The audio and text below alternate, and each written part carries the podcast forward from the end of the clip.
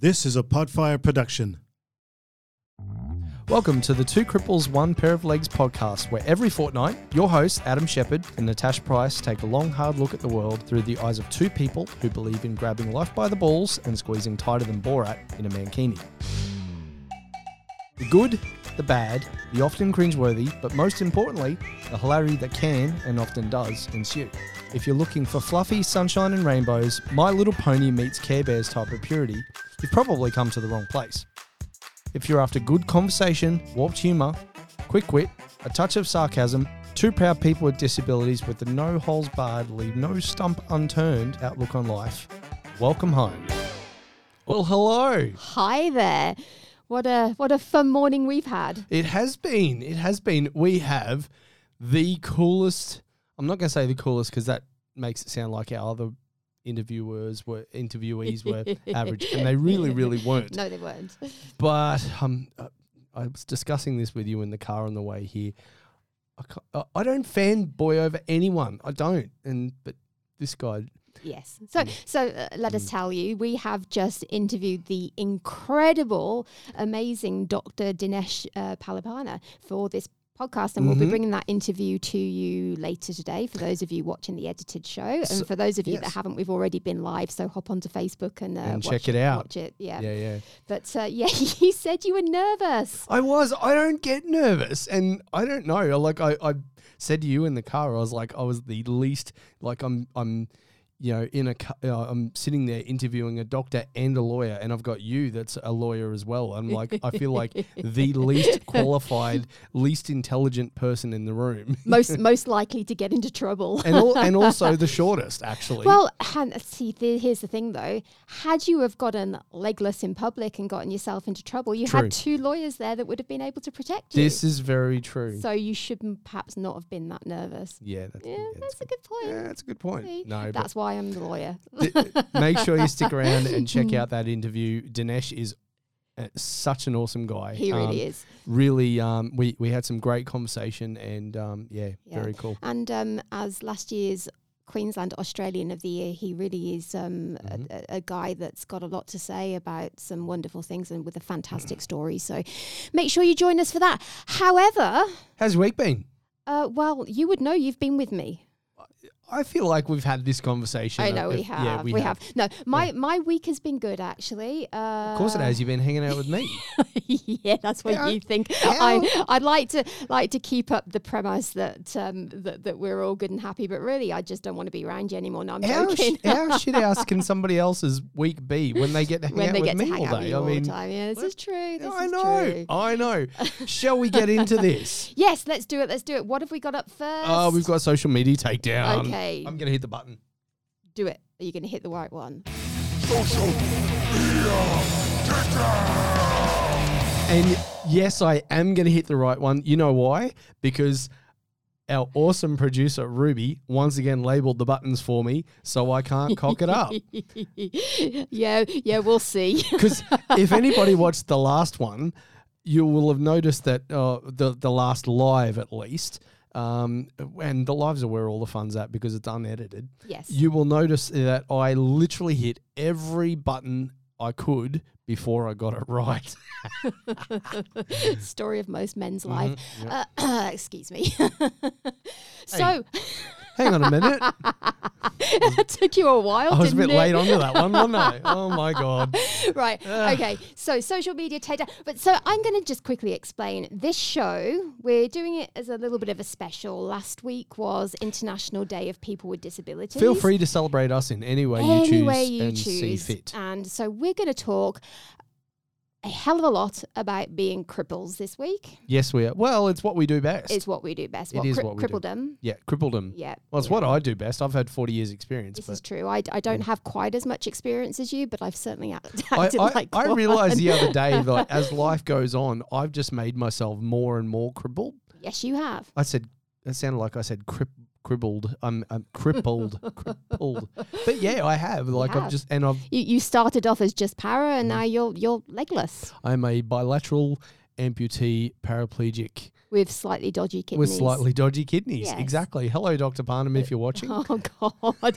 Here we go with the doctors. Hello Hey, again. got to keep in good with all surgeons. Make sure they look after me. Well, you got Dinesh in there now as well. Ah, I know. All right. Social media takedown. So- what are we talking about? we are talking about inspiration porn. Mm-hmm. And so people are probably going to ask what inspiration porn it is. It's um it's a it's a term that was coined by Stella Young, which is, who is a um, disability advocate that actually sadly passed away uh, She did. Earlier this year or last year. Uh, I feel like it was actually a couple of years ago. Yeah, okay. Yeah. It wasn't all that long ago anyway. But um, inspiration porn, it is when people with disabilities are put out into the media out to be sources of inspiration for the able-bodied people around them. and it, it's something that happens ever such a lot. Mhm. You know, we can talk about this. Okay. Yes. You'll you'll go to a go to a store, go and get yeah, a bottle of drink out of the fridge Mhm. and somebody will come up to you and go,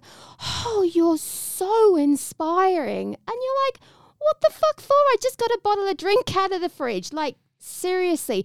Now, yes, Yes. there, there, are, there are times when calling somebody inspirational is, is very warranted. Mhm. However, we're not here as people with disabilities who are just trying to live our lives in the best way we know how, I agree. purely to be a source of inspiration.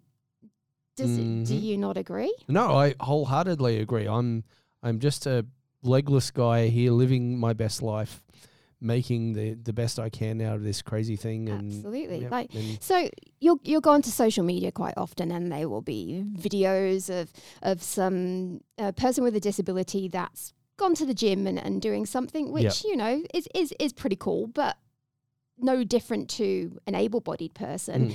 and it'll be shared on a million different social media platforms on a million different pages. And you will see comment after comment after comment of people like oh that's so inspiring. Oh well done to the person who's caring for them for Mm. for helping them to get to the gym. And- well it, And you know, and like I mean, I'll, I'll anybody who follows me on social media knows that you know I'll post a, a gym video or you know, you know stuff like that occasionally, and I do, and but it, it that's not uh, that's not aimed at being, um, aimed not aimed at being that. It's it's aimed at at ten year old Adam or ten year old Tash. you wouldn't have wanted to know 10 year old tash i was a pain in the ass Okay, imagine ten year old crippled Tash. yeah okay yeah. or you know, ten year old crippled Adam. It's it's aimed. I'm actually, and when I do stuff like that, it's actually aimed at other kids with disabilities and people with disabilities who may be new to having a disability.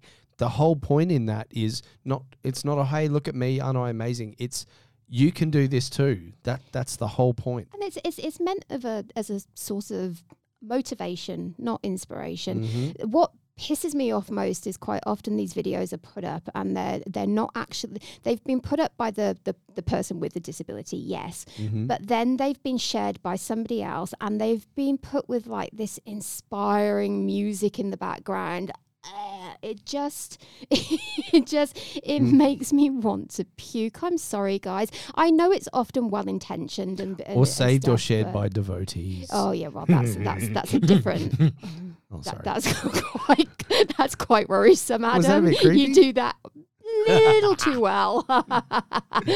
anyway, yes, but like guys, come on. We're we're just people trying to live life. We're not here to try and be a source of inspiration. Yes, I I'm I'm happy to say if you find what I do as a human being inspiring, Yeah. that's that's all well and good. However, you have to question yourself is are you finding that inspiring because we're doing cool shit Mhm. or are you finding it inspiring because because you're doing cool shit despite having a disability. Yes. and that's that's when it becomes inspiration porn. That's when it becomes an issue. And if you're sharing all these things to try and make yourself and other people feel better, which sadly happens a lot, then maybe you need to kind of question your motives a Yeah, little bit. Now, 100%. now we're not saying that people are doing this um, in in some kind of malicious way. It, it's not at all, and it's often meant in in a kind way, but it's misguided, and Mm. all it does is show how many unconscious biases that there are still in this Mm. world, and how far we still have to go t- in order to be treated equally. Yeah. I mean, like I, I said, you know, I, I, I post those things that I post for, you know, 10 year old Adam and, and, you know, whatnot, and, and kids of that. But, you know, at the same time, on the periphery of that, if I've got, you know, somebody who's, who's having a hard time with life and, um, you know, really maybe struggling to find direction or, you know, unmotivated. And if that helps them in say, some way, I'm all up for that. Like yeah, that, hundred percent. that, that's, you know, that's what we're all about. Yeah. Um, yeah. I guess I guess there's a there is a fine line between seeing something as motivating as and as being inspiration porn, but I think it's the it's the background thought that goes into it. Is is Yeah. that some okay, this is I guess this is something we have said to to us quite often. Yeah. Oh well, if you can do it then then I can do it. And whilst that isn't necessarily a bad thing to say, what the the the premise of it is that Mm. the actual the underlying undertones of it is well Mm.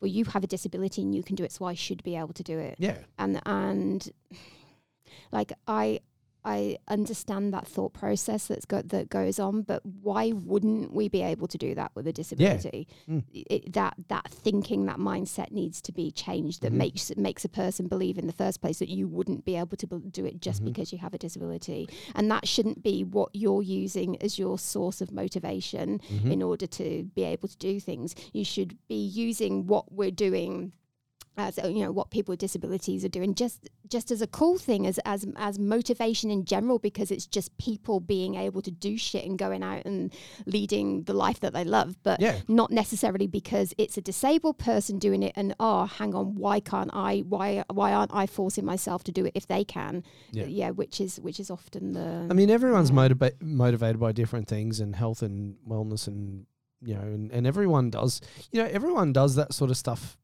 you know, their own way as well. You know, some Yeah. people, some people meditate, and some people go to the gym, and you know, the gym is my meditation. I know it's not calming and relaxing, but it's what I do. Yeah. Mm.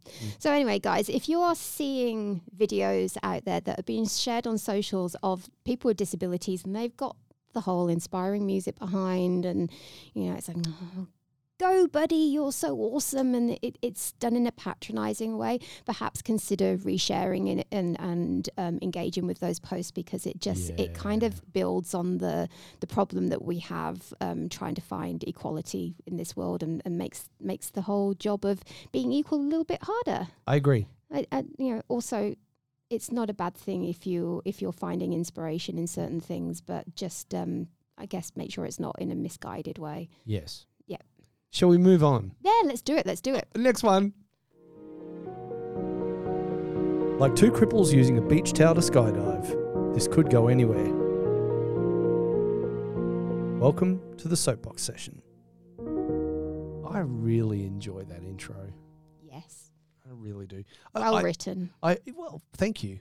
I I I um I always just have this vision of legless Adam jumping out of a plane with a beach towel on.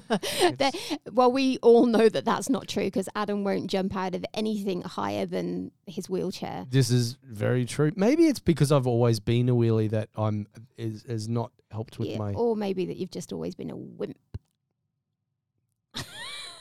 bite me, bite me. Uh, I would do, but there's not much left to bite No, anymore. this is a good point. Do- Dr. Dinesh has skydived. he has. He has. He was telling me, and, and he he like me is scared shitless of heights. So exactly, which is why I should probably just do it. grow some kahunas and do Yes. it. Yeah, maybe one day. Oh, I'll get you in a plane one day and, just, and just chuck you out. You know, I had this. I had this conversation at iFly the other day. You, oh, you were with. me. We, we had this conversation.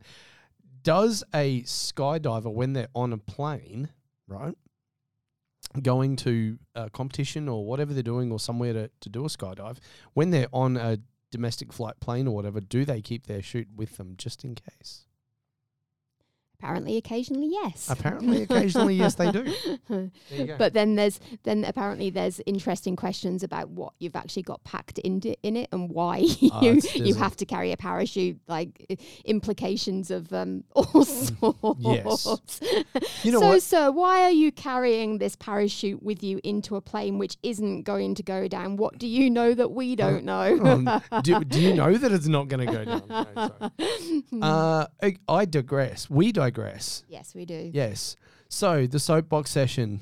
So for those of you who once again follow us on social media, um, you might have seen this beautiful mug, as in mine, um, on the news and uh, and whatnot. Was it last week? Last week, yeah. Yeah. So uh, I found myself in a bit of a situation that sadly is not uncommon. Um, it's a situation that many, many Australians find themselves in. Um, I applied, um, the current wheelchair that I use is five years old and well and truly worn out. Um, I've been, It's on its last legs. It's bumpty on- bumch. somebody, something's got to have legs around here because it sure as hell ain't me. Um, it's yeah, it's it's my wheelchair stuff. I've been told by the the the mechanic and and whatnot that um, I desperately I need new wheelchair. And um, how you going there? You dying on me? I'm dying on us. oh, that's not a awesome. that's not a good situation. Uh, blood So- sugar lows, the, the the interesting life of type one diabetic guys. If I pass out, then we know there's an issue. then we'll know there's an issue. So I was told I need new chair. So anyway, applied to the NDIS, um, went through all the rigmarole of. Um, oh, actually, my OT is very good, so it wasn't rigmarole as such, but got all the you know the OT stuff done. Um, you know um, all the reports and bits and pieces submit to the NDIS. Got an email back saying that my request for the chair had been denied. Um, Bam, bam, bam. bum, bum, bum, you cannot be mobile anymore. You are not entitled to mobility. Your days of mobility are over. I'll get a skateboard instead. Uh, yeah, can you imagine s- submitting that to the NDIS? Yeah, yeah, three hundred. I'll, I'll just submit three hundred dollars for a skateboard instead. No, I'm I'm not suggesting you do that. Don't do that. Don't. but um, so anyways, it was denied, and uh, under so the NDIS have this thing: is it reasonable is, and is it necessary? And so apparently, under that test, the reasonable and necessary test, it came back as the chair was not reasonable and necessary due to cost.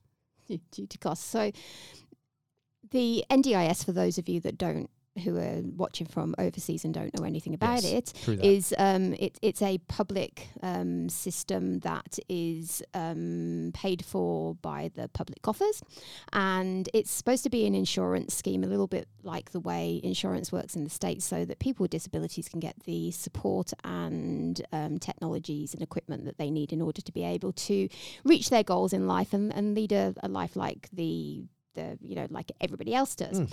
and it is a fantastic idea it's a fantastic system and you know as much as we've had issues with it both of us would Yep. say that without that we wouldn't be able to do half the things we do because we'd never be able to afford the, the, the supports and the 100%. equipment that, that we need in order to Mm. lead life however Mm. there's got to be some questions asked about the way in which it's um, So, So let's working hundred percent. Let's let's start off by saying that you applied for the exact I same did. wheelchair, i did exactly and for except me, for mine's a little bit bigger because my ass is a little bit bigger. But, yeah. except for me, exactly two weeks beforehand, the chair was approved. No questions asked. In like twenty four hours, Yes, yeah, straight away. less than. And I think, uh, okay, my brain's going dead because I'm going low. Good. this, this could be a really interesting episode. I've forgotten what I was going to say. so, so I uh, basically came back and I was told that it was not reasonable, not necessary. So the the so the wheelchair that I'd uh, Oh, I've remembered what I was going to say. Oh, you remembered? Okay. Welcome so, back. So, so um, thanks to Mr. Shorten, Bill Shorten. Hello, the- Bill, if hello, you're Bill. listening. As, as you know, as Hello, we're friends, Bill. as we're friends now, we'll tell you about this in a minute. Um, he's he's brought in a new feature whereby if a wheelchair user or, or somebody with a disability needs um, a piece of equipment, a piece of assistive technology that is under the fifteen thousand Yep. mark, they are supposed to um, uh, with the resp- um, re- with the support of an occupational therapist, they're supposed to just automatically approve it. Yeah. So this is what happened with me. I got my automatic approval, no Yep. problems. However, for you, Me, on the other the hand, the fact uh, that you have no legs and are paralyzed seems to not be a big enough reason for you to need a wheelchair. not reasonable, not necessary. Not reasonable. Not necessary. necessary. Can I ask, at which point does it become reasonable and necessary? I I know, I know. Like, okay, so my problem with all of this is the inconsistency in Yes, it. hundred Like, percent.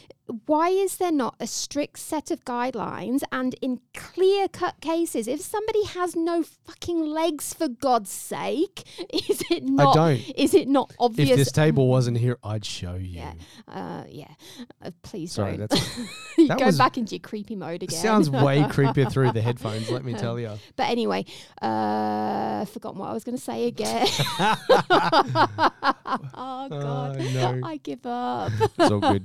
Yeah, it's um it so anyway, th- basically uh Tash was approached or contacted um So I did a You I did a d- I post did on a post on social media social post. media, LinkedIn mostly, and very very lucky to realize that I um, have some wonderful contacts. You on, do. on socials. Bill Shorten apparently. Bill. Shorten, one of them, and and um, a couple of other people too. Yeah. Yeah. And um you were contacted by Bill Shorten was. around about the same time. Um I'm uh, I was very we we both got a message from uh, Sally Pearson who um we're we're fortunate to be friends with um through athletics and whatnot and um she now works for for those of you that aren't local she works for our local um Channel Seven She does. News and um she said I'm Hi, gonna hi Sal. Hi, Sal. um, uh, she said, I'm going to get my guys onto this. Um, and so, sure enough, uh, 11 o'clock the next morning, I got a phone call from a reporter saying, um, "Are you? Can we come around in half an hour?" I'm like, "Absolutely, you can. Sounds good."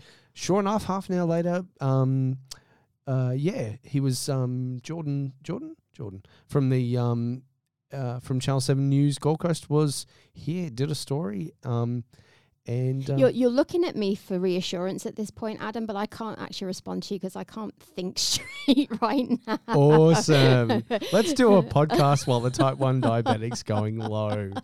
Oh, Fun Awesome. and games.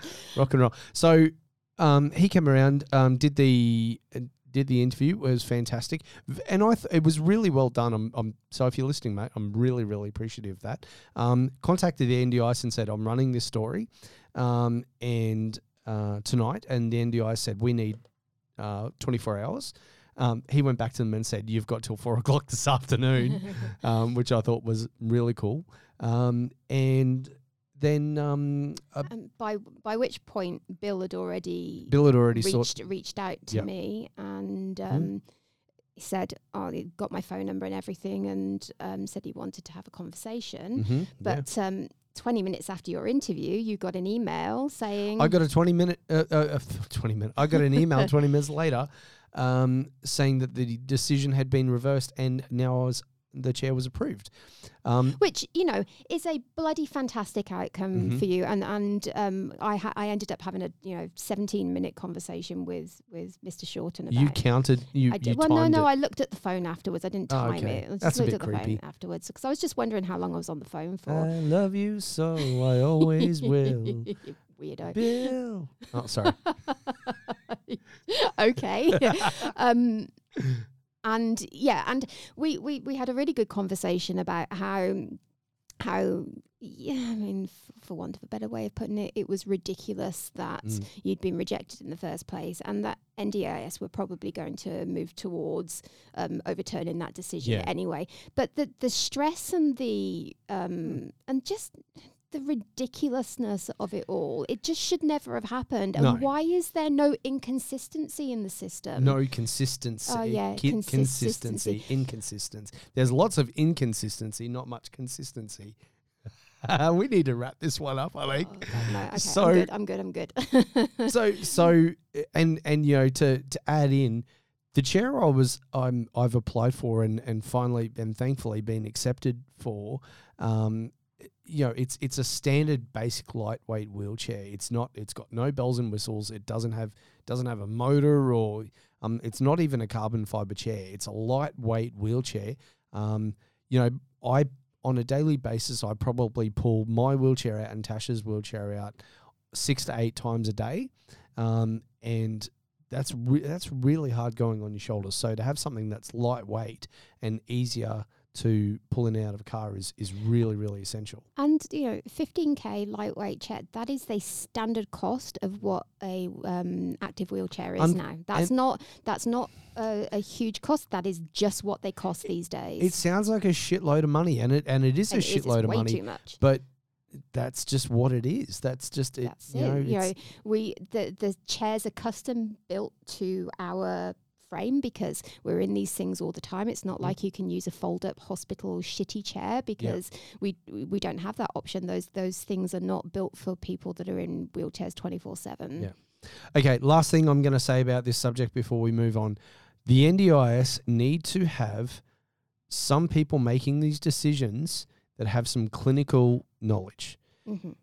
Because why do they bother? What's the point in having a trained professional, occupational therapist or physiotherapist or whoever, scripting these chairs and writing these reports if the person at the other end who's making these calls has actually no clinical knowledge at all? Well, it's I, I just think they live need some lived experience. They they need life experience to actually have an understanding of disability. And there's um you know, there's too many checklists, too many things that kind of get in the way of the realities of what it's it's like to actually live with a disability to affect people's decisions. Now, for me, the the, the, Yeah. the bigger problem, the bigger issue I have is is not just that, but that people can work the system in whatever way they choose. Mm-hmm. Now, there's people out there that are getting things, items that are great for lifestyle, that are mm-hmm. great for quality of life, and that's all fantastic, and that's what the NDIS was was originally designed for. However, there's people out there that are having things turned down that literally will not allow them to live life. You, there are, you know. Quadriplegics that are very severely disabled that can't get the breathing machines and the power chairs and the things that they need in order to actually be able to get out of their bed every day. Yep. Um, and yet there's people out there that are buying things that are good and fun items and things that will give them a better quality of life. But uh, is is that and those things are being approved? So surely we need to sort out the essentials, make sure people are getting exactly what they need in order to live life before we worry about all the other stuff. Because it seems to me like the funding within the NDIS is becoming a, a problem. They're they're getting all spent out and money's Yeah. being money's being thrown all over the place. Maybe take away some of the red tape and the bullshit that goes with it because I'm sure there's a lot of money that could be saved to be going into the right places if they actually did that. And maybe sort out the providers that are charging way overpriced, Way way way Yep. overpriced just because they know that they can get those those prices from the NDIS. Because the participants aren't paying out of their own pocket. It's it's government money essentially. So Uh, yeah. it's government money, but the problem Mm. is it's the participants that are that are suffering because we can't get essential items Yeah. because it's costing the system too much. Yeah. It's, if I if. I if I don't have a working wheelchair, I can't work and I can't provide and I can't pay taxes. and you can't look after your five year old boy. And I can't look after my five year old boy, which is, you know, all of the above is an issue. And you also can't drive me around, which becomes a problem for me. So you know. you yeah, exactly. So really, none none of the you know the stuff that I did to try and get you this chair, it, it was just nothing for you. It was all it purely was, it was selfish. it was all just make sure that you could still get around. Like I, I just want to be able to get to training every day. That's a fair call. All right, I think we should move on to something Ah, uh, a little. Should we move on? Uh, But if you wanna, Ah, let's move on. All right. okie hang on. dokie.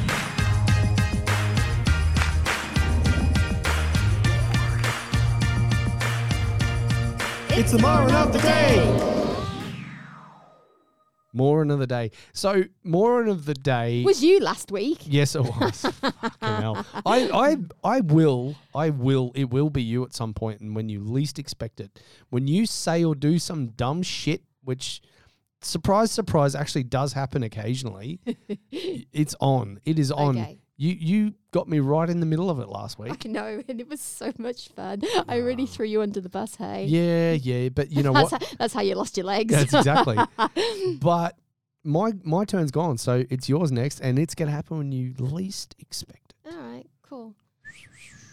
Do do do. Yeah. Okay, so. This So- week's moron, this week's moron of the day. This week's more of the day, where it, it's kind of a it's a, a group of people. It's not a specific person, but we were having this conversation today. Uh, today about the stupid shit we get told or people Yes. the, stu- the stupid shit people say to us um sometimes on a daily basis um, as people oh, there's with some clangers. Yeah, absolutely. I mean, everyone has dumb shit said to them, um, but you know, when you say hear some of the dumb shit people say to us, it's just I just, I think sometimes people just feel like they need to say something and engage their mouth before they engage their brain. yeah, yeah. what, what was your what? What's Oh, so okay. Yeah. Um, wasn't all that long ago, maybe a month or so ago. We're walking through um, the shopping centre, going to the gym yeah? where we train. We do that a bit. We do. And as we're going through the main doors, a lady's come rushing past us and she's gone, Oh my God, you guys are so lucky. I wish I could sit down all the time.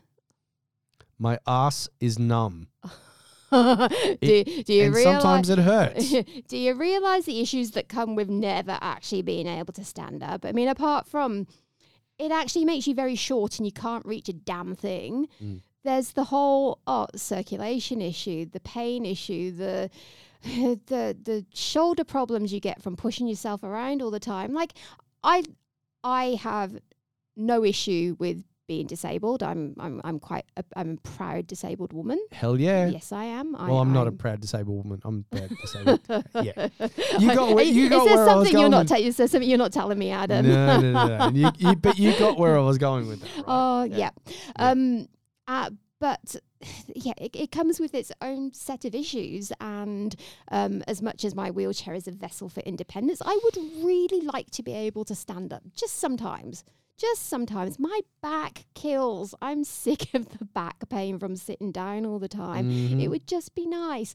Surely that's not the first thing that comes into your mind when you see the wheel- wheelchair user. Oh, I wish I could sit down like you guys all the time. Mm, okay. I, I, I want to do that thing. You know how, like, when people got sore backs and whatnot, they they lie down, belly down the ground, and you walk over their back. okay. I cool. want to, I want to do that, but wheel over it.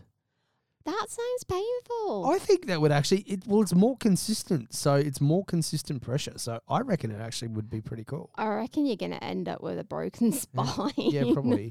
Yeah. If you're a chiropractor or a physio or anything along those lines, let me know how that would work. I'm I'm curious. I mean, I'm probably not going to try. I don't think anybody would let me, but but um yeah. It- But how how is it going to end up being equal? Because you'd only be able to get one wheel Well, on. it's so- consistent. So, the, so the person in the wheelchair is going to be tipping all over the place. But it's consistent instead of like one foot. It's consistent pressure. It's like a glide. sure. Yeah, we going with that? No. No. Okay. am I am I full of shit? yes. Yeah. You're always full of shit, I'm mate. often full of shit. Oh, I'm sorry. Go on. So what's it? What what can you think of an example? Oh, look, that there's plenty in 40 years of life. I've I've had a few experiences, but um, the one that sticks out to me at the moment, I was away camping in Brunswick Heads, which for those of you that don't know, Brunswick Heads is a beautiful little seaside town, um, about an hour south of the Gold Coast into New South Wales.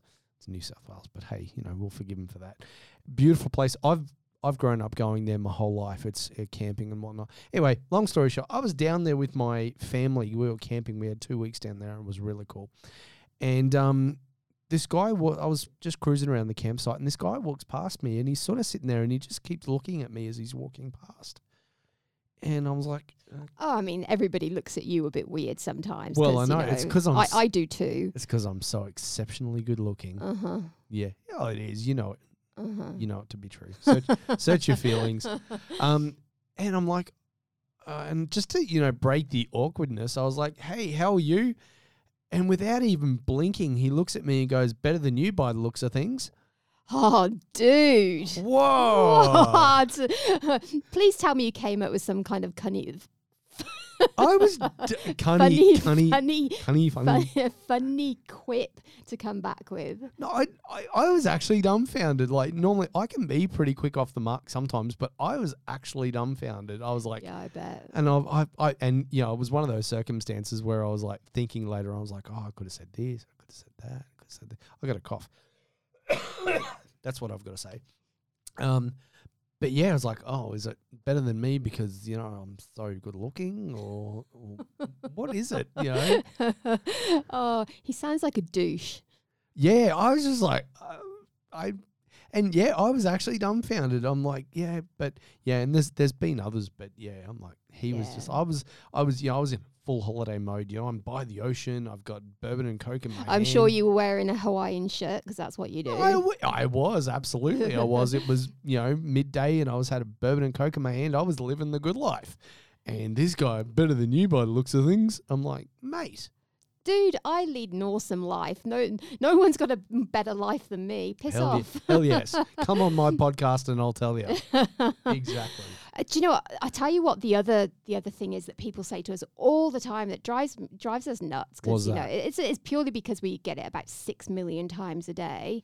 Are you racing? Are you racing? Who's winning? Who's yeah, I know. Fuck Jesus. me. I think I think they find it funny when like they we come back with oh you know no no no I, I haven't got a race until next week because they, Jesus. they're like oh, oh oh hang on what what you do actually race yes people with disabilities can race I, I always just like I'm like, have you seen the shoulders on her? I'm like, as if I'm gonna win. oh who's Whatever. winning me every time Although when I get in a racing chair, when I get get back to being in a racing chair, consider your ass kicked. Yeah okay It will happen. bullshit anyway what I'd like to say is I, I think we need to set ourselves a challenge Okay. is we need to go around to random groups of able-bodied people that are just walking around Yes. and go which one's winning because this is what we get like just because we're out together and Yeah, we're just yeah. pushing around together people say so i think we need to get video of you and i going around and just going up to random people in the street going which one's winning who's who's winning now Who's come on, come on, come on, come on. and, just, know, and it- just see what people's reactions are It kind of reminds me in a weird way of that thing that's been on social media, doing the rounds on social media for a while now. It's that meme. It's like, um, you know, pe- um, our family kept coming up to me at weddings and poking me, going, "You're next." So I started doing that to them at funerals. love it love it love Yeah. it love it All right, so moving right along. going going from people saying weird funny shit to us to um actually people just being incredibly kind Good and people. beautiful. Right. okay Can I? Oh, do I? Where's You the- probably can't see the button. uh, uh, ah, I think it's that one.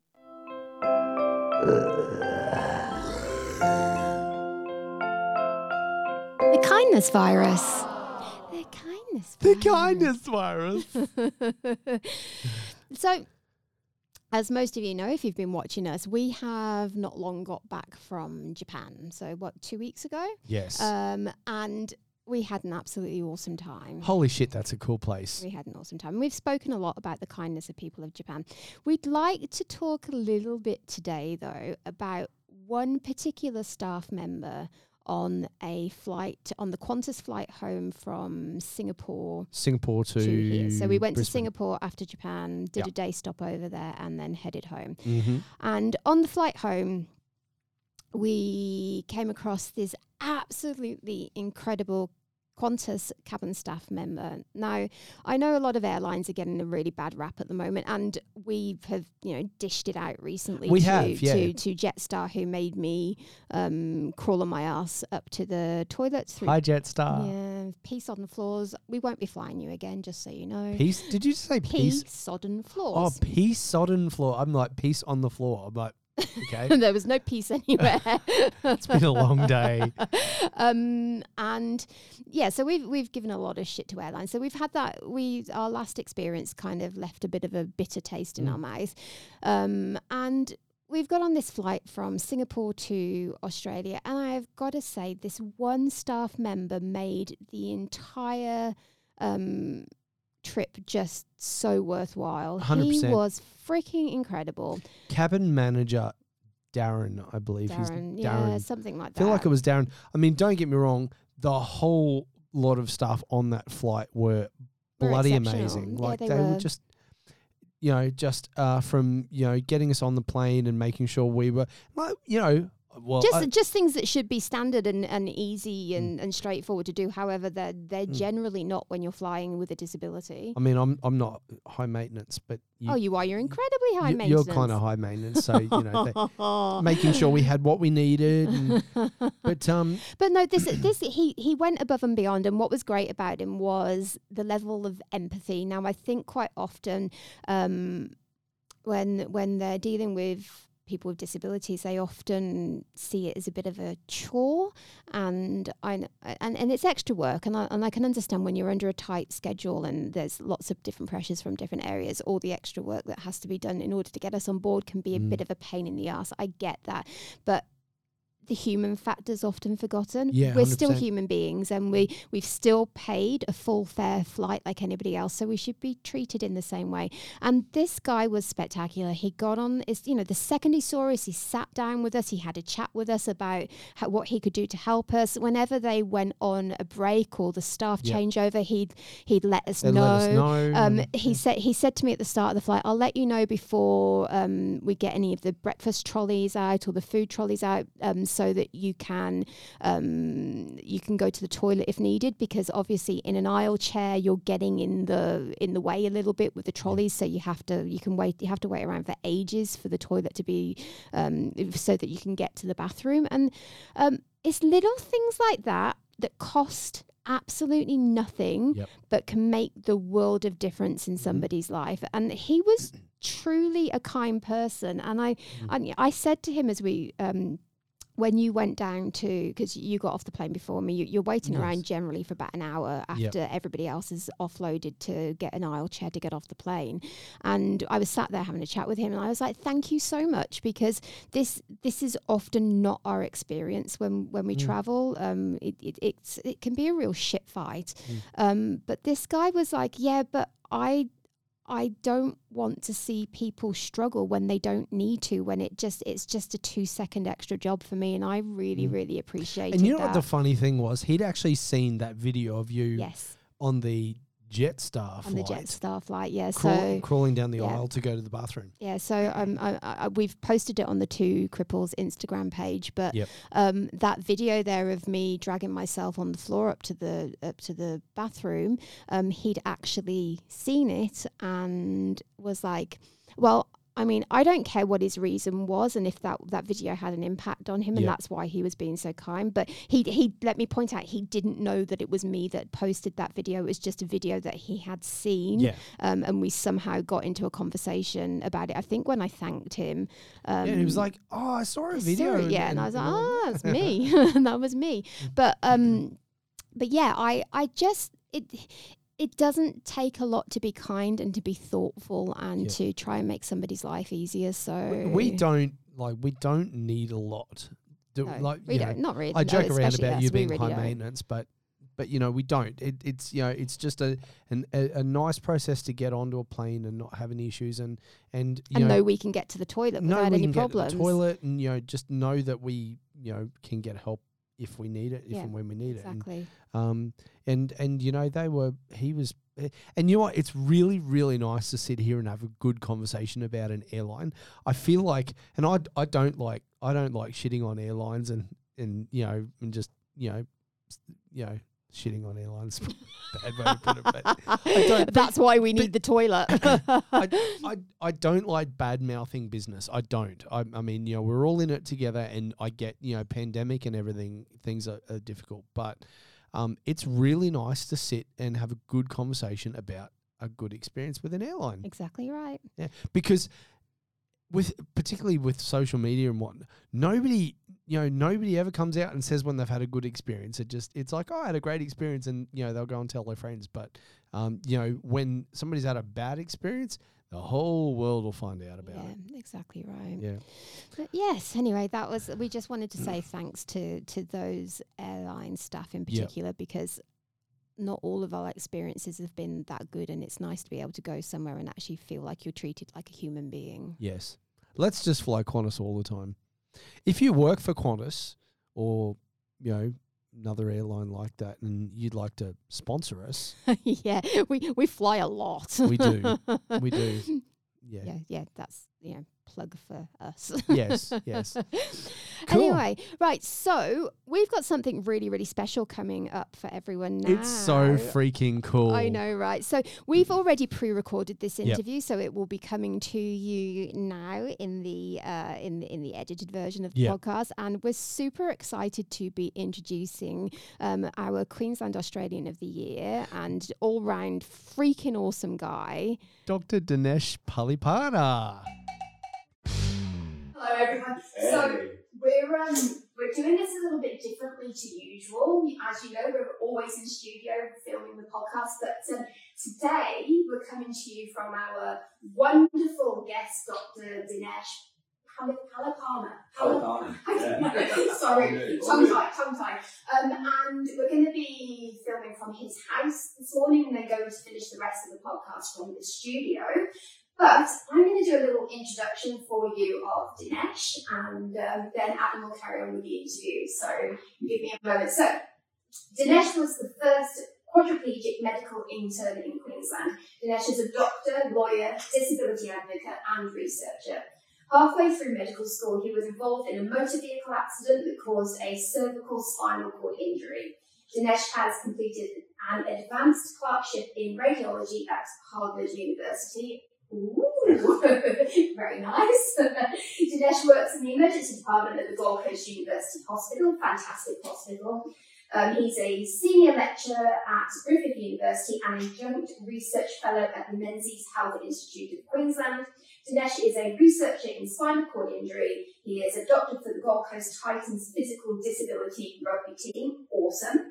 Dinesh is a senior advisor to the Disability Royal Commission. He's an ambassador to human rights, to the Human Rights Commission um, includability program. He was a 2021 International Day of People with Disabilities ambassador.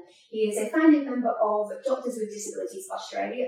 Awesome. Um, he is an advisory board member to Healthy Life. And Dinesh was the Gold Coast Hospital and Health Services Junior Doctor of the Year 2018, um, awarded the Medal of Order of Australia in 2019, the third Australian to be awarded a Henry Viscardi Achievement Award. This list is long. He was the 2021 Griffith University Young Alumnus of the Year. Dinesh was Queensland Australian of the Year in 2021. Um, in 2022, Dinesh was listed as number 33 in the Courier Mail's top 100 power list for Queensland's most influential in health and wellbeing, and his autobiography Stronger, which is amazing, was published by Pan Macmillan in 2022. So, wow, quite a list. Oh, thanks. The question is, did we miss anything? No, I think that was that's uh, it. Awesome. Excellent, excellent. now you can understand why we're so excited about having Dinesh on. That's um, it's it's it's an honour to have you on the podcast. No, I'm excited. I mean, I know you Adam for a long time. We've, we've Actually, known been for we've known years, that so a lot. Yeah, I love you guys. I think you do awesome work. So I'm excited. But uh, I just realised we can see the wine rack in the uh, in, in the bottom. You know, the funny thing is, I don't actually drink. So oh, Yeah. that is funny. Well, it's- yeah, just to clear up any. Uh, Yeah, instead of for, for Yeah. Yeah, that's, so- that's, that's for us Yeah, to yeah, enjoy. absolutely. after the podcast. Yeah, it's okay. exactly. It's that means there's more for us to to enjoy. Yeah. So I guess so. So uh, to kick off the question, so um, you're you're originally a qualified lawyer. Yeah. Um, and then and now you work in ED in you could say a very very busy hospital. it's actually the busiest city in Australia. There you go. Yeah. Okay, that's a really massive change. What was the catalyst for the change in, in profession from?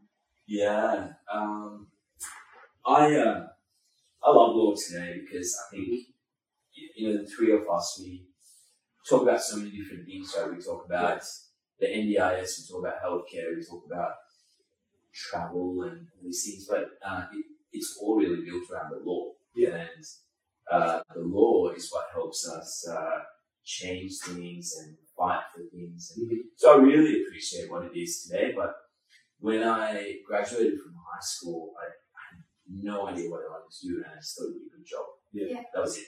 That was really just it. Yeah, so That's I, I have a background in law as well, and I, I went into law thinking that it was going to be something completely different to what it actually ended up being. I had this this vision of going out and, and seeking justice for people, Yeah. but it never actually ended up being that. I went into wills and probate, and I found that for me, I would come home from work really sad every day because I felt like I couldn't really help the people I wanted to make a real difference to. So I understand very much that change in career and that change in direction. And um, I guess for you, you you've gone into something where you're really, really helping people, Mm. helping to make a difference. Do you feel like that was the, the right career change for you? Oh yeah, totally. Yeah. So, um, so the reason for the change is actually because I had depression when I was at law school, Mhm. and uh, I had an anxiety disorder, I had a panic disorder, I had agoraphobia. I was like, it's one of the darkest times of my life. You know, I'll often think about uh, depression, and if you look at what you you guys do, right? You just told me you went to Japan yeah. to to do the marathon. Yeah. But um, when I had depression, I actually couldn't do any of those Yeah. things. I really struggled with that. So I often compare it to having a spinal cord injury and uh, compare the two experiences because I just think it was actually very paralyzing Yeah. to have depression. Yeah. So, um, but I started seeing a doctor, and the doctor uh, was incredible. And when I came out of the depression, my, my, my whole world changed, and I just thought I want to do that for people, Mhm. and uh, that's why I decided to get into medicine. So, it's it is I love the job so much. Yeah. Uh, every day I'm at work, and I just often stop and think, man, I can't believe I get to do this for a living. So yeah, it was definitely the right career change. Yeah, Awesome. That's really cool. Awesome. So what gets Dinesh up in the morning? Um, Other than possibly a voice. Yeah. So I'm going to tell you a story. Um, yesterday, I had lunch with this guy, and uh, I met him I think a couple of months ago at an event in Brisbane, and he came up to me there, and uh, he said uh, he that he never owned a suit, Mhm. but he bought a suit, uh, and he couldn't afford a suit, but he put some money together and bought a suit and hates wearing suits, Mhm. but he wore one because he thought that he should uh, look appropriate when he met me. Oh, And, wow. uh, Wow. He was a young man from Africa, Mhm. and he said that he lived through the war. Um, they hunted him because he was a uh, he because of you know, politics, Yeah. and his dad died, and his family suffered, and eventually the Australian government evacuated him here. And uh, then he ended up in Brisbane, and he said it was, it was a really hard time. You know, there's so much trauma there Mhm. so much suffering, but he said uh, he wandered past a bus and it said, Why can't someone with quadriplegia be a doctor? Uh, And he said it, it was a turning point in his life. Um, and, uh, and so he went to TAFE, then he went into university, Mhm. now he's applying to medical school. And That's uh, so cool. I, So- I love that story. what gets me out in the morning is that Yeah. Is that Like it's just um, if he is the only person that I have made a difference in, I can die happy. Yeah. And that's what it is for all of us, isn't it? It's, it's just that, hundred percent? yeah, just that one Yeah. person. And, and that exactly, we, we talk about that level of motivation all the time. It's knowing that even if you're only making a difference in one person's life, you're making a difference, and, and that's important. Yeah. Absolutely. Yeah. And met one person in your entire life that you know you've know you've made that connection with them, and um, you know, and pointed them in the right direction or helped them out in some way. It's, it's all worth it. Hey? Yeah, and people have done that for me in my journey. Yeah. And uh, my mom and all these other people who've made a massive difference in my life, Mhm. who helped me get to where I am today. Yeah. and, and you know uh, that's so I know how much of an impact that can have, Mhm. and that's that's that's it. That's it. Yeah, awesome, awesome. So, what would you say the best part of your job is?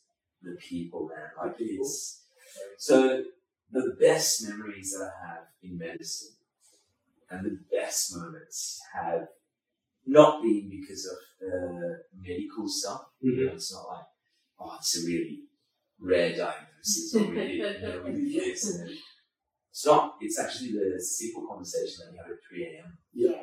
with someone and you connect. You know, the, the I was working, I think, not last weekend, but the weekend before, Mhm. uh, and at about two thirty a.m., I, uh, I was talking with a patient. We had a really nice uh, connection, Mhm. and uh, she just said, "Do you love your job?" And I said, "Yeah." And she's like, "Even at two thirty a.m." I said, "Yeah," and it- it's those people, you know. That's why. I think again, that's why the three of us do what we do, right? Yes. Yeah. Mm. Yes. It's for people. It's yeah, it's it's for the people connection. It's to help them. Yeah. So, do you feel that the empathy that you have because of your own personal um, situations that you've been through has actually impacted you as a doctor, as a medical professional, and made it um, easier for you to connect with patients? Um, I love going to work as a doctor. Yeah. But I hate being in hospital as a patient. Yes. yes. That's ironic, right? Mm. Um, That- Get it. yeah. Yeah. Get it. Yeah. Yeah. So I um yeah, I, I often just I often think about my own experiences and how disempowering it was, Mhm. how scary it was, how uh, dehumanizing it was sometimes even. Like it was like you're so powerless. You are. You, you have all your, your autonomy taken away, and there's you're reliant on other people for things that you've always taken for granted, and, it, and that's um, I think that, that level of challenge when you're in hospital, when you've gone, you know, when you've been forced into that situation, can be a really, really tough one to deal with. And um, sadly, quite often you can go into hospital and find people don't really understand the mental challenges that you're also going through on top of the physical ones. So Mm. it's important to have a doctor and medical professionals that understand those things as well. So yeah, And do you think that's amplified for an athlete who's probably. Mm. I, yeah. for, for me personally, I, I am a control freak. So having and, and that's from a lot to do with you know my personality and how I am as an athlete. I'm always in control of of um, what's going in my life, on in my life, and I have to be. So having that um, that taken away from me is probably the hardest thing out of everything that I've I've been through. So yes, yeah, hundred percent. I know when I was in 2018, I was just mentioning before we went live, uh, 2018 when I had my kidney issues. Yeah. There were so many um, decisions that were being made for me when I was in hospital, even just about my mobility that I knew I was I was good with, but I was having you know people tell me no, no, you can't do that. And, yeah, so And I, I think uh, one of the other bits is when these conversations are happening nearby and you can hear it mm. Yes. Yeah. and when you're not involved as well. Yes. So, Yeah. and you want to be involved. Yeah. you want to get involved in that Yes. conversation. Yeah, yeah. So, what would be the hardest part of your job? do you think? Um,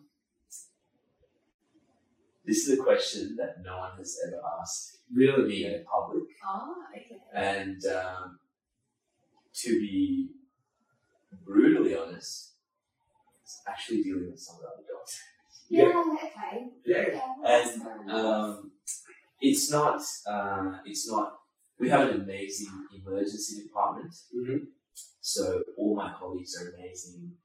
Uh, they're also uh, passionate and inclusive, and uh, I very much feel like at home. But it's when we deal with you know other parts of the hospital sometimes. Uh-huh. So I see my some of my uh, junior colleagues in particular being abused or yelled at, or uh, so that kind of thing can be a little bit confronting, I suppose. Yeah. And honestly, that that's actually for me the hardest part of the job. Yeah, yeah, absolutely. So I have I have a question. Um, as as a doctor yourself, but also as a person with a disability, how have you found um, the level of unconscious bias within the profession? Because I guess as a doctor, you're quite used to seeing people in hospital when they're first disabled, when they're at their most challenging part in their journey, who are quite sick and not able to do things for themselves yet. But obviously, you're also aware, having gone through your journey, how far you can actually come and, and what it takes to, to get there and how important inclusion is. I find that there's often, in my personal experience, a view from doctors that you become disabled and life can't really amount to all that much. And that's something that I've encountered um, that, that really shaped the course of my my own journey. Have you encountered that, that yourself within um, within the hospital system? Yes, Yeah. and uh, it was it was more so when I was a medical student and when I was a junior doctor sometimes, but it's become less and less and less over time. But even still, like over the last year, I've had, um, and again, like ninety nine percent of my interactions are awesome now. Mhm. But I've had like the odd conversation where someone, you know, someone would have made a judgment about me, and um, so often, like for example, um, there was a, a group uh, that had never actually met me in person, Mm. never seen me in person, uh, never seen me work, and there were some senior, a senior doctor uh, in Sydney, and she she just uh, made a whole range of judgments about what I can and can't do without ever meeting me in person, without ever seeing me at work. Even though my uh, you know senior doctors at, at my department invited them to come and see, Mm. they just made their made their judgments. Mm. So there is stuff like that that gets around. And um, another friend who's a surgeon, she said that uh, she was at a surgical meeting, and another senior surgeon said, "Yeah, I don't, I don't know if his medical degree is as valid as mine because." Oh, Oh, wow. Oh, dear. So- you weren't in that room, clearly. I wasn't in that room, Oh, but wow. um, but it, it's a lot less, and I think Mm. now ninety nine percent of my interactions are great. Mm. There are just the one, you know, one or two Yeah. occasionally.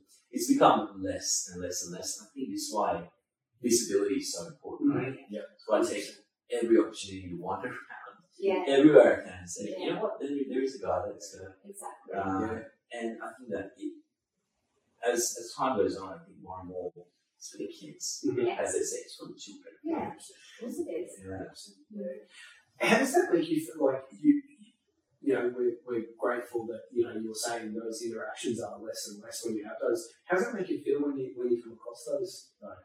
And I feel the heart every time. 100%. Yeah, It is, right? It is, 100%. It's- You know your worth and you know what you're, you're capable of and, and, you know, you're here and doing your thing. And, And, and just because somebody's body works differently doesn't mean that they are any different to Mm. anyone else who's also put the work in and, and also, um, you know, is, is, is in a position or a job or whatever they're doing in their life. It, it can be extremely frustrating when you um, encounter those those that level of um, unconscious bias. And people people mostly don't don't have those thoughts and feelings and opinions because they're meaning to be that way. If when you encounter them with it and say, oh, hang on, that's a really messed up point of view, they're often like, oh, hang on, I didn't mean it like that. But at the end of the day, it's it's still those little thoughts in their head which is making them act in a certain way, and it's it's it shapes the the lives of people with disabilities in a very very negative way, and it, it's something that we all need to fight hard to change.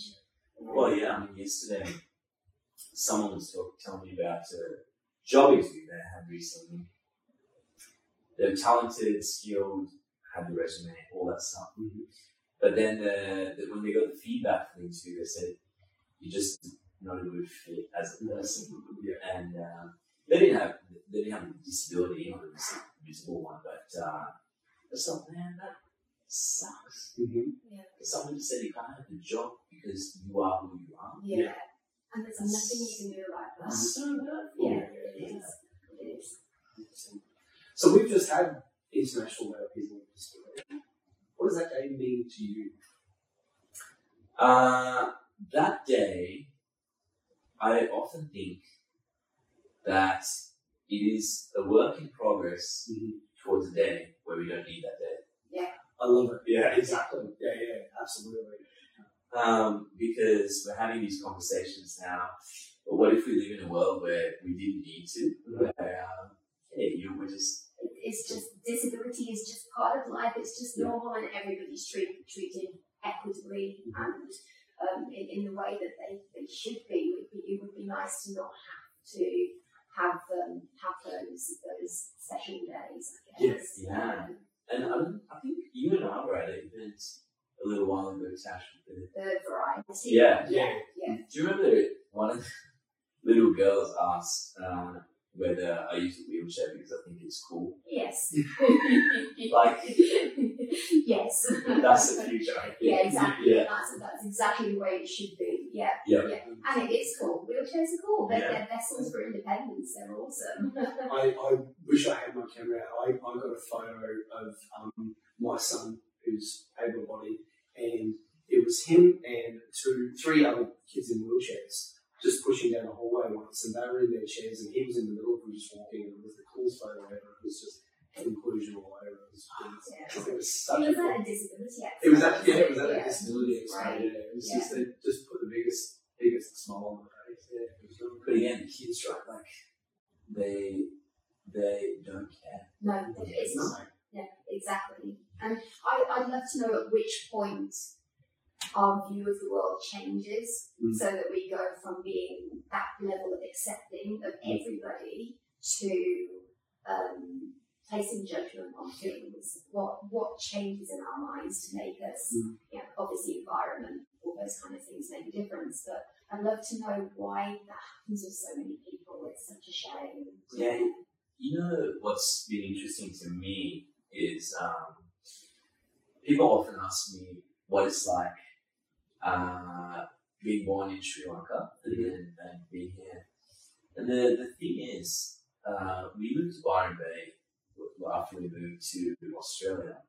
And when I grew up in Byron Bay, I, I, um, I caught up with a friend that I went to school with uh, a year or two ago. We hadn't seen each other for 20 years. And um, he told me that his family um, have um, Aboriginal and Torres Strait Islander heritage, and I never knew that. And he said, "Come to think of it, I never thought about you moving here from Sri Lanka." Mm. And I think when when we went to school in Byron Bay, no one cared about Yeah. where someone's from. We had well people you know, from wealthy families. We had people who are living on welfare. We have people who were from Sri Lanka and all this, and no one cared. And Isn't diversity fantastic? yeah, Yeah. Yeah. I had a um, uh, my son Fletch does uh, little athletics, and I was with him one day. I make a point of going as much as I can, and you know I help out where I can. And um, usual thing, you know, you go somewhere and all the little kids are looking at you and you know checking out the chair and stuff, and you know what we're used to. And uh, he came up to me afterwards and he goes, he says, Dad, what, what, what are those kids like looking at the chair and looking at you? And I said, Well, mate, I said, you know, they're your age, they're, they're five or six or seven. And I said, maybe they've never seen a person with a disability or somebody who uses a wheelchair before. And he was he was mind blown. He's like, what? They've never met. I'm like, wow. it was crazy. I said, I said, you know, there's people in the world who uh, at my age or dad's age that have never met or had, you know had somebody with a disability in their life, and it was he was completely mind blown by that. because he's just surrounded by disability every day. You know, Mm. Adam, me, other friends you know, that we have in wheelchairs, and he, it's just normal. And it's, you know, the same with my little niece. It's just it's just part of life, and that's great. It's know. cool. That's Yeah, exactly. Yeah, awesome. So we, you know, everyone has challenges and, and tough days, and and um, you know, you know, living with disability. You know, we, we have a few extra things to, to, to happen and go. Um, roll with and whatnot, roll with. Oh, gosh. so that's my cool sense of humour. What gets you through the tough days? Ice cream and The Simpsons. Oh, Yes. yeah. Yeah. Man after my own heart. I Ah. love Simpsons. Yeah. Yes. and you love the ice cream. so- And I love the ice cream. Yeah. It's been a while since I've watched Simpsons. I'm just getting my clothes. Yeah, so I um I discovered some low calorie ice creams. Oh, And uh, I'm all over that. yes. Yeah. Cash's gonna get those details. Yeah.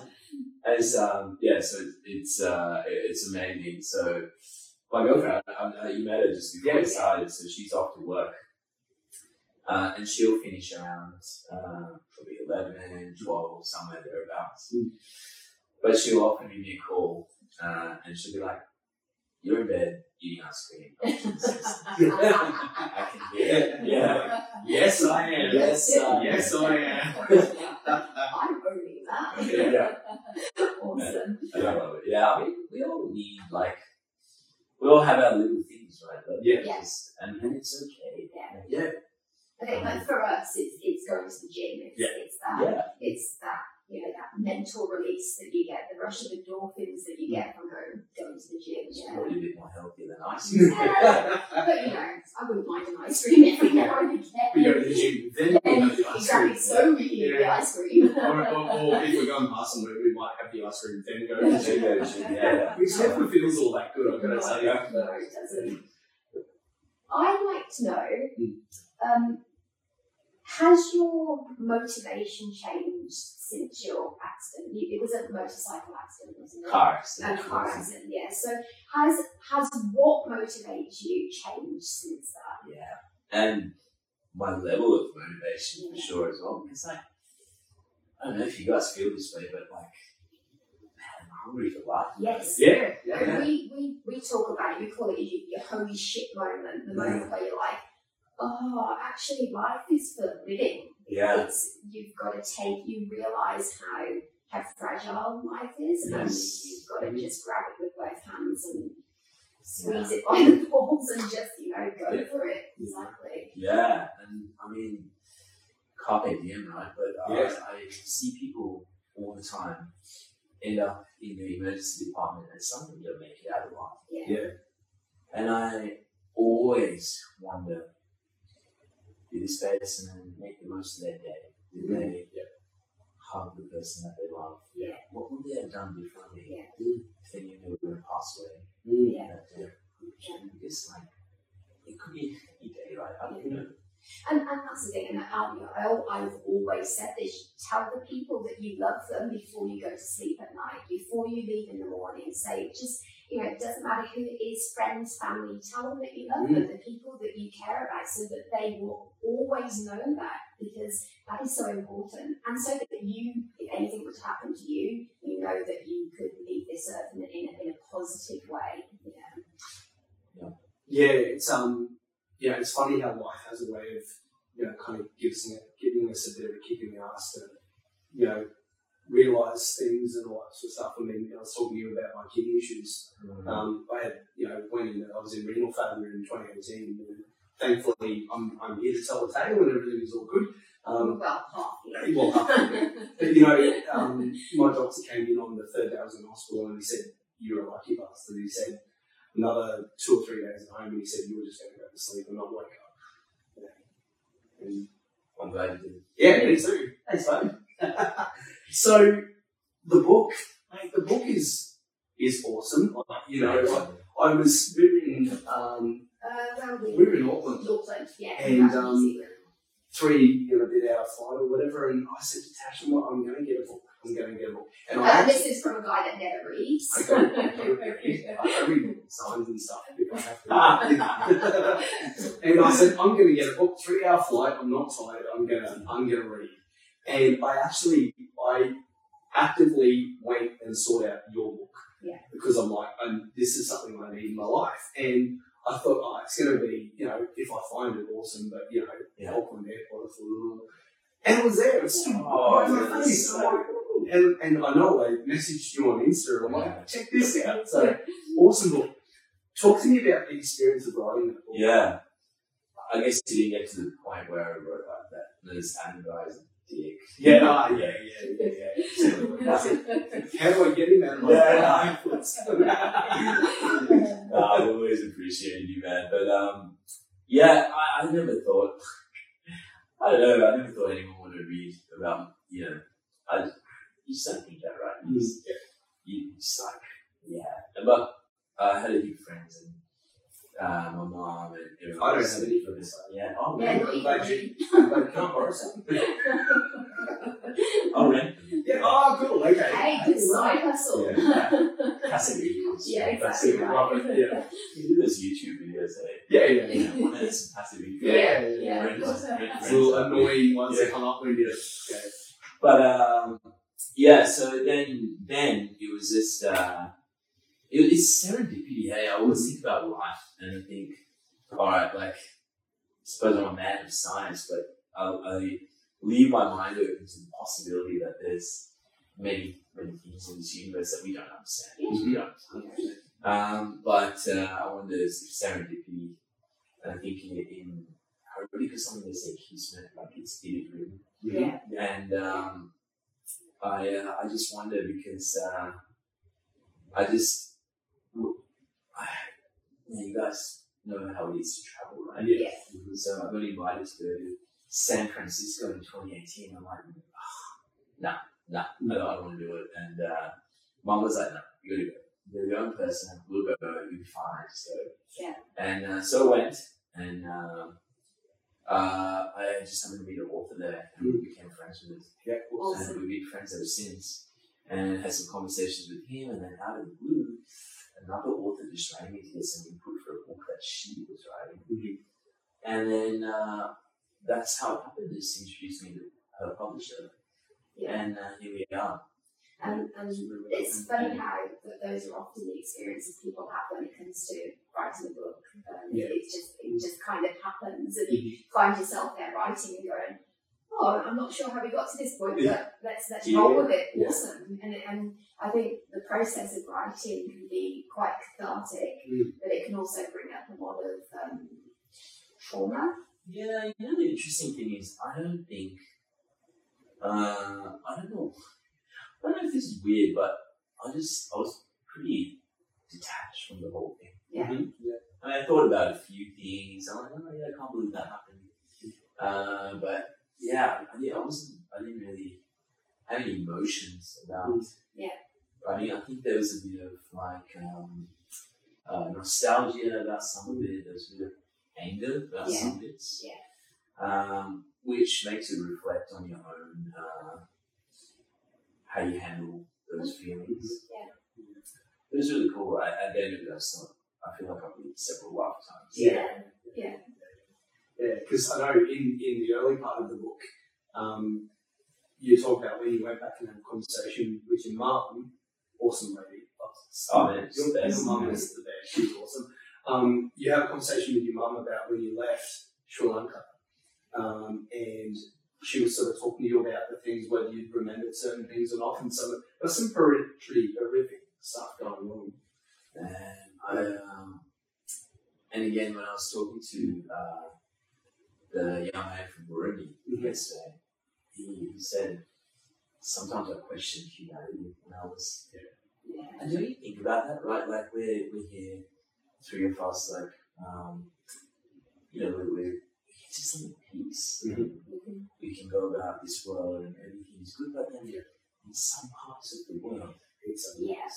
you kill a hundred people and it won't even make the news. Yeah. What is that? It's, yeah. The world is um, incredibly messed up.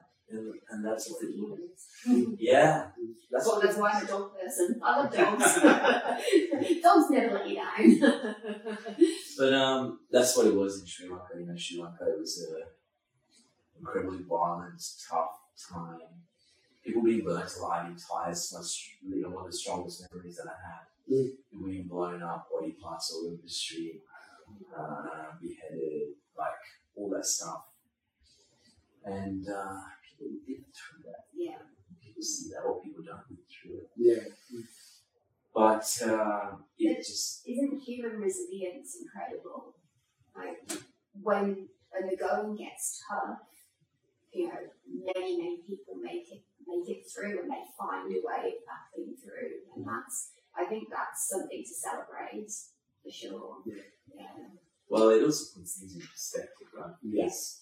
So I talked to um, I talked to him about his experiences in Africa, Mhm. and then drove down to the su- uh, the supermarket and watched the lady in the car park get incredibly aggro about her car park and stuff. Mhm. I was like, nothing, Yeah. nothing seems, nothing seems big.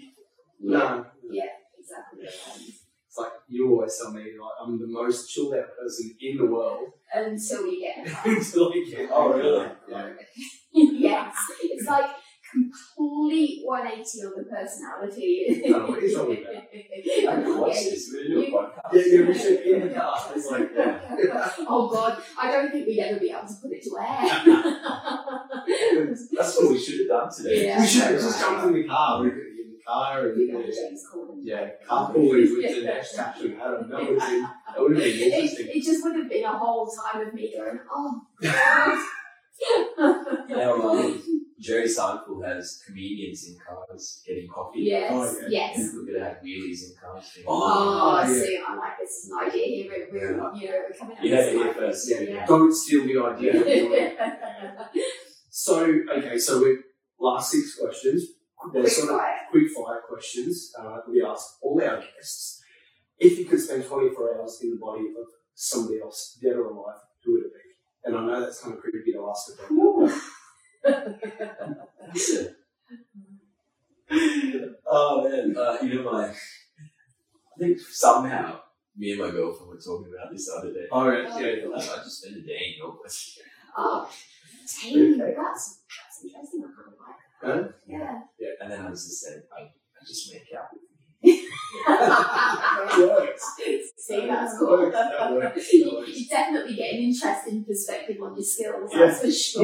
you want to, you want, because you want to know what it's like to have no legs. I'm so jealous. I want no legs. Life is so much easier for you. Like, I know that sounds really weird, but it is. Like, I have keep to telling, work my I keep telling you. I'm like, I know a good surgeon. I like Dr. Lord Harvey if you are. Yeah. She- one. Um, True, I was his intern. Right? We can- You know, Maybe put just in call good you up. Yeah, they should put in a good word. I would, you Yeah. know, we'll feel comfortable. We can even crowdfund. Oh, Exactly. hey, that's not creepy at all. Is there a food that you would never eat under any circumstances? Yeah, um, I just thought that, that that's really took a turn. It's it, right? It does every time. It does every time. um, is there a food that I would never eat? Dude, I eat everything. Yeah. I Cool. love trying new things, right? Mhm. You know, I've eaten like, you know, the, in, in our hospital, there's a convenience store, Yes. Mhm. and it's the coolest convenience It's store. the best. Yeah. I live in that place. Right. Like, I love it. It's all you know, all your American foods and your British foods Yeah. and just Tasco's- mix and everything. We go for a Tash for, you know, a, a checkup or consultation or whatever, and we spend most of our time in, in that shop. So.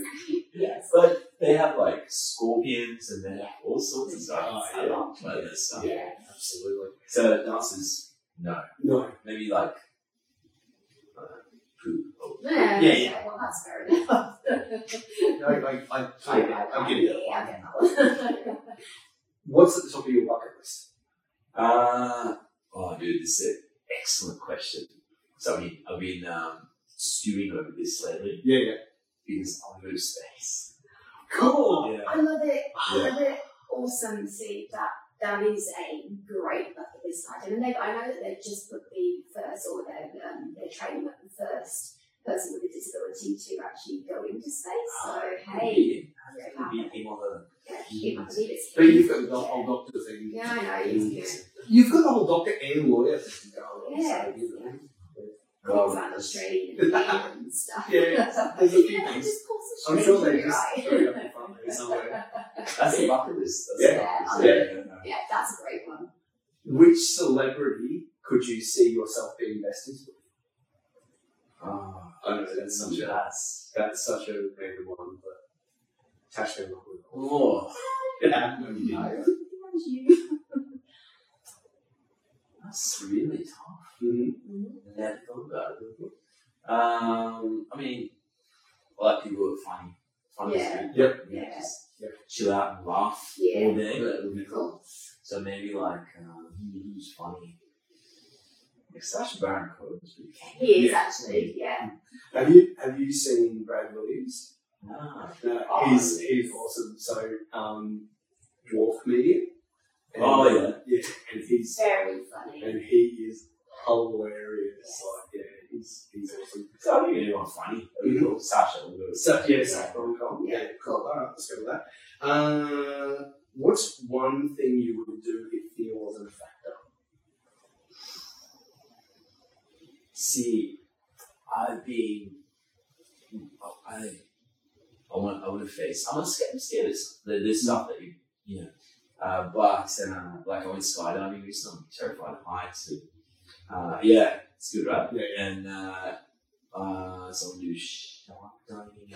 I see. I'm I'm all over that. Yeah. Yeah, Yeah. skydiving I don't know, man. What's something scary? Yeah, yeah. I'm scared. I don't know. Yeah, well, see, I'm I'm I'm with you on the height situation. Yeah. Um, but there's not a plane in the world I would jump out of. Like I just, Oh, yeah, no, yeah. See, I, Um, I just I'm the kind of person that if I'm scared of something, I make myself do it. So yeah. Mhm. um, I don't know. Uh, I'm not actually scared. Swimming. Um, I mean, it, it's different. It's slightly different to the question, but Mm. you know, my biggest fear in the world this is losing my mom. That's, Yeah. Yeah. that is my biggest fear. Mhm. Yeah. Um, but yeah, apart from that, Mhm. you know, like, yeah, that, Yeah. that actually, that, That, that's it. that horrifies me. Yeah, yeah, no, hundred percent. And you know, um, when you know she's been this massive part of your life and is, is yeah, same and same for me. You know, growing up, I'm four years a wheelchair user, and um, like you, I, I wouldn't be anywhere where I am now without you know my family, my mum, and you know, you know, so yeah.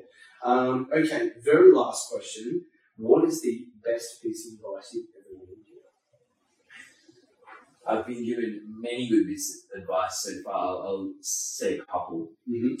Yeah, we can go. Uh, yeah, we've got a couple. My best friend, when I came back to medical school, uh, he said that, you know, if you, you're doing something difficult that hasn't been really, you know, it's a part that's traveled and all this, Mm. and you need to treat yourself like an elite athlete. So the way you eat, the way you do all your stuff, Yeah. the way you structure your life should be like that. And it's held me in good stead ever Mhm. since then. Um, someone told me that uh, you have to stay above the fray. Mhm. So when there's all this chaos happening, you know, don't get sucked into it. Don't, Yeah. don't let your emotions. Mhm. Um, and I, and I think uh, Good quality for a doctor, I would imagine. I hope so. Yeah.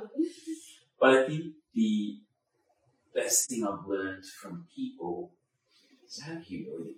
Yeah. You know, like we're all just human beings at the end of the day. Mhm. I um I was at a, a thing recently. and I met someone from a very large company, and this person was um, the office manager for their headquarters. Mhm. They said um, the other professionals that are in that business, they're treated this person like rubbish. Mm. I was like, and he and, and he said, you know, this this is it's hard and it sucks and it, it makes me rethink people sometimes. I mean, why would you treat someone like that? Yeah. You know, why would We're all you? human. Yeah, exactly. saying, who it- We're all human. and we're all, uh, you know, we all end up in the same place. We start from the same place. We end up in the same place. Our blood all runs red. Don't all runs Yeah, red. It's interesting. And if it doesn't, you need to come see me. Yes, you'd probably do that. If it's running blue, you've got a problem. So uh, I think humility is the, Mhm. uh, I think the moment you lose humility, you gotta start rethinking. Anything else? no, Have I you got don't- anything that no, I no. I don't think so. I think, I think that's it. It's been Yeah, awesome. Thank you So, so much. thank you for joining us today, Dinesh. We uh, we've really enjoyed having you on. It's uh, it, it's been fantastic, and hopefully everyone who's watching the has worked okay. Because we haven't got our usual setup, so Yeah. fingers crossed. Um, no, thanks guys. I think uh, the world of both of you, and it's been an awesome chat. And catch us next time for wheelies and cars. Yes, yeah, Yeah, exactly. yeah, yeah, exactly. Exactly. Right. You heard it here. You heard it here Yeah, you first. need it here. Maybe you need to go to I know, I know, Stanford? I think so. Probably not good for someone who does a podcast that can't speak properly. That was you last That week. was that was me. Like we yeah we had our um, YouTube live last night of the last one we did Oh, at yeah. the premiere, and really, I, just, I, I could not speak. I mean, That's so funny. I, I tried. Anyway, thank you, Dinesh. No, thanks guys. Well, that's a wrap for this week's episode of Two Cripples, One Pair of Legs. As always, we'd like to thank our studio guests for joining us, and of course to the legends at Podfire for making all of this come to life. If you like what you've heard, or even if we've offended the shit out of you, but you still want to hear more, make sure you hit the subscribe button and also check out our Insta page, two crips dot one pair of legs, and you'll be the first to know when a new episode drops.